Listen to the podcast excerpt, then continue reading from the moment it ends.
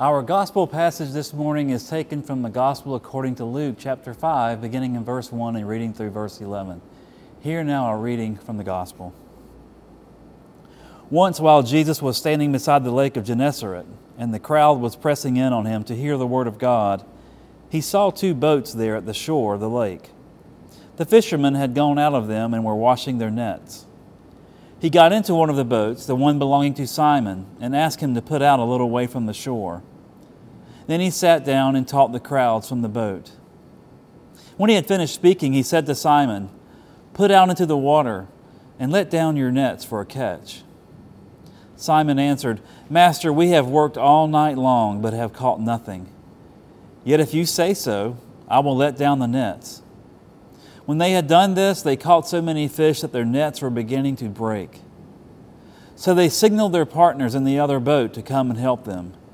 And they came and filled both boats, so that they began to sink.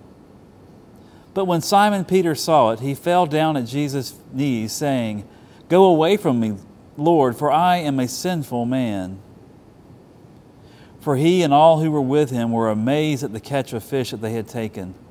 And so also were James and John, sons of Zebedee, who were partners with Simon.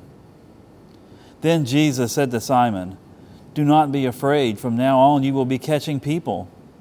When they had brought their boats to shore, they left everything and followed him. And this is the word of God for the people of God.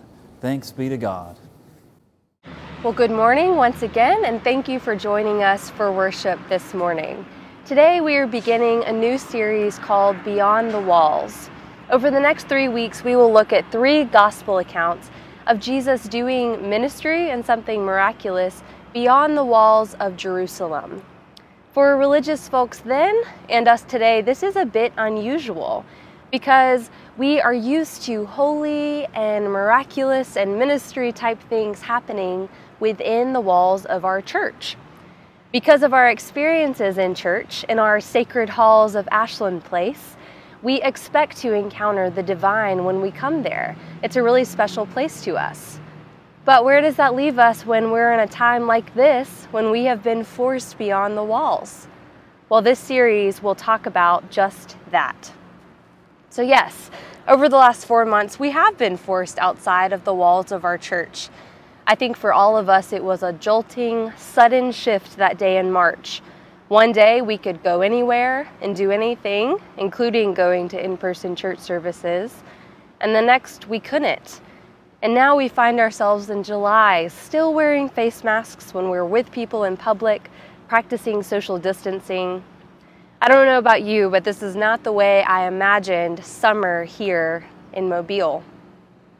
But this is the thing and sure, worship looks and feels different now without in person worship and without that sense of community we feel when we gather and fellowship together. But church was never supposed to be contained within the walls of the building. Worship services, discipleship, and small groups were supposed to always be the launching point to push us outside of the walls to continue doing ministry and being the church beyond the walls to be the hands and feet of Christ in the world. This is what it means to be the church. And so we've tried to demonstrate this belief by going to different locations over the past 17 weeks. You all have traveled with us to Bayou La Batre, with Sterling to Tallahassee sinkholes, from train tracks to St. Francis Street Church, and now here at the Riverwalk in downtown Mobile. These four months have forced us to engage and imagine worship in new ways. Yes, we are outside of the church building, but worship has not stopped. Church was never canceled. We, both Ashland Place and the Universal Church, believe that we are called to be the church outside of the walls, not just in a pandemic, but always.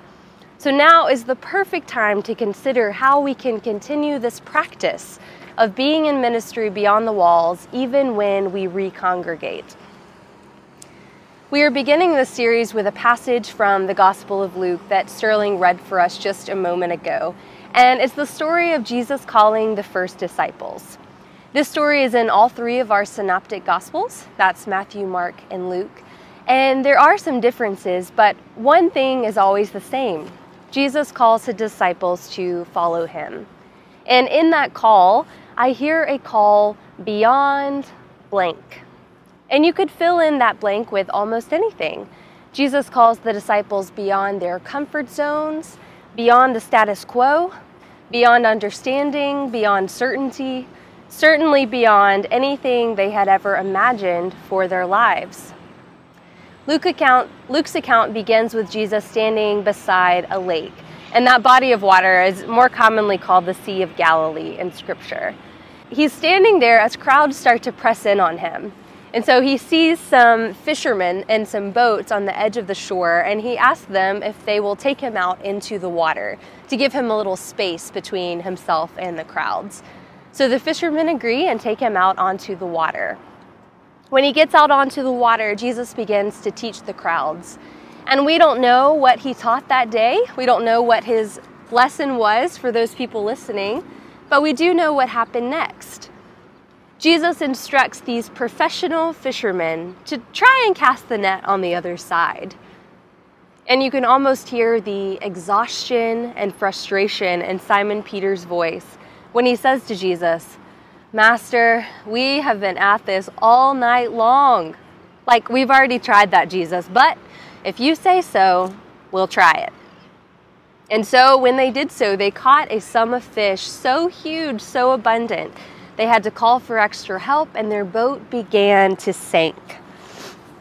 Seeing this miraculous catch, Simon Peter begins to feel um, self conscious, and he says to Jesus, Lord, go away from me. I am a sinful man. He falls to his knees and starts to cry out in front of Jesus. In light of seeing this abundant catch and realizing who Jesus is, he felt unworthy. He was aware of his sin. But what does Jesus say to him? He says, Do not be afraid. From now on, you will be catching people. And so, Although these fishermen have just brought in the most amazing catch of their careers, of their lives, Simon Peter, James, and John leave it all on the shore and they follow Jesus beyond anything they could have imagined for themselves. Jesus has completely reoriented their lives. This text offers rich possibilities for reflecting on how God calls ordinary people to discipleship and mission beyond what they previously imagined. A day that began with certainty and security ended with following a man by faith. These fishermen were called beyond what they had always known to be true, to be certain. Stepping out of their boats to follow Jesus was a radical move, a move of pure faith. And when they did it, when they stepped beyond those walls, their lives were forever changed. For the past four weeks, 13 church members have joined me on Zoom for a book study and discussion of Debby Irving's memoir, Waking Up White, and finding myself in the story of race. In light of the highlighted systemic racism and racial tensions we are experiencing in our nation and community, it seemed like time to gather as a group of Christians and talk about what our response should be, what Christ's response would be to such violence and hatred against our black brothers and sisters. I feel really passionate about this, and I knew that this was something God was calling me to do, but to be completely transparent with all of you, I felt really anxious about putting this out there and having this sort of study. Why? Well, because talking about race and privilege within the church was something beyond anything I had ever done before. I found myself saying to God, Yes, I know it's the right thing to do. I know it's a good idea, but I'm probably not the one for the job. I'm still learning. I am no expert on this. I'm sure you could find someone better. And yet, I still felt the Holy Spirit calling me to just provide a space for mutual learning to facilitate conversation. And I have to say that four weeks into it, we only have one week left. It has been an amazing group we have talked about things about race, systemic racism, and privilege that I don't know we would have ever talked about if we hadn't come together in that group. And like I said, this was beyond my comfort zone initially because it just felt like I wasn't the best person for the job. And so I thank God and I praise God that the Holy Spirit continued to tug on me and to say, This may be beyond, but trust me, I'm going to be with you every step of the way. Throughout Scripture, we see this pattern of human fear, inadequacy, failure, and sin, that there are no obstacles to the work of God in a person's life. God constantly calls imperfect people to do God's work beyond what they could ever do on their own. There are so many examples in Scripture, and we read about two of them today. The first was Jeremiah's call. God called Jeremiah. Jeremiah said, Surely there's someone better for the job. God said, Nope, it's you. Put the words in his mouth, and we know the rest of the story. The second was from our gospel text. Jesus comes upon this boat. Simon Peter realizes who it is, falls to his knees, and asks Jesus to go away. He says, Look, I am sinful. You've got to get away from me. And what does Jesus say? He doesn't say, You're right, let me get out of here. Jesus says, Follow me. Come with me beyond what you ever imagined. Still today, Jesus calls all people to ministry and service beyond blank even and especially if you think you might not be cut out for the job. Until March, we had a nice, dependable rhythm at Ashland Place. We had regular Bible studies, discipleship groups, worship services in person. We had committee meetings, annual events, things that we could count on because it was just normal. This is how life went. This is how worship and ministry and church functioned in our lives. And then our rhythm changed. Because of this life altering season called COVID 19, we have had the unique opportunity to reevaluate how we do worship and ministries at the church. We have had to adapt and shift and change every single week to meet the new needs that arise. And adapting and shifting and changing are not things that most of us are comfortable with, but especially in the church. We like things to be normal. We like our traditions. We have expectations. But after such an intense season, after four months, and who knows how much longer of being in this liminal space, it will be nearly impossible to return to normal operations before COVID 19. But maybe that's not such a bad thing. Many leaders in our church that have been called to ministries beyond the walls or called to ministries that normally happen within the walls of the church have seen the COVID 19 season and said, Well, I cannot simply just stop doing what God has called me to do because we are at a halt. And so they've created new ways to do ministry beyond the walls. As you know, the Missions Committee early on in the pandemic fed over 400 healthcare heroes on the front lines of this pandemic. And then last week, they sold ribs, and all that money they're putting into the missions fund so that when something comes up, they're ready to act. They don't have to wait. They're preparing because they know something will come up. The Joseph Project, because Dumas Wesley is closed, and they're not able to function as normal right now. They've been giving their weekly $500 to Central Presbyterian, and they've partnered together to feed over 500 families each week. It's just incredible. Our membership care committee has started calling people every day to check in to make sure people are okay, to ask for prayer requests, and just to have that personal touch since we can't be together face to face. And thanks be to Zoom, YouTube, and Facebook, we've been able to stay connected through Sunday virtual services, through Bible studies, book studies, Sunday school. It really is amazing that we've can stayed connected even beyond the walls. And we cannot forget to mention John Miller. John Miller, a local filmmaker, now our director of media, saw the need very early on that we were going to need someone to help us do all of these virtual services. And he knew his gifts and talents were just what we needed for the job. So he stepped in, and we've been able to continue providing these services for 17 weeks. And I want us to think for a moment about the impact these virtual services have had. Consider those members of our congregation, the beloved members, who are homebound or in a hospital, cannot get to church for whatever reason. Now they are able to watch an entire service, have words on the screen, have a clear picture. It must feel like coming home to be able to watch the services as if they were in the room once again. Imagine, too, our church members who work night shifts or work on the weekends. Now they can go back and watch a worship services on their own schedule. And also, let us remember those people who have experienced trauma or hurt in the church those who have no church family.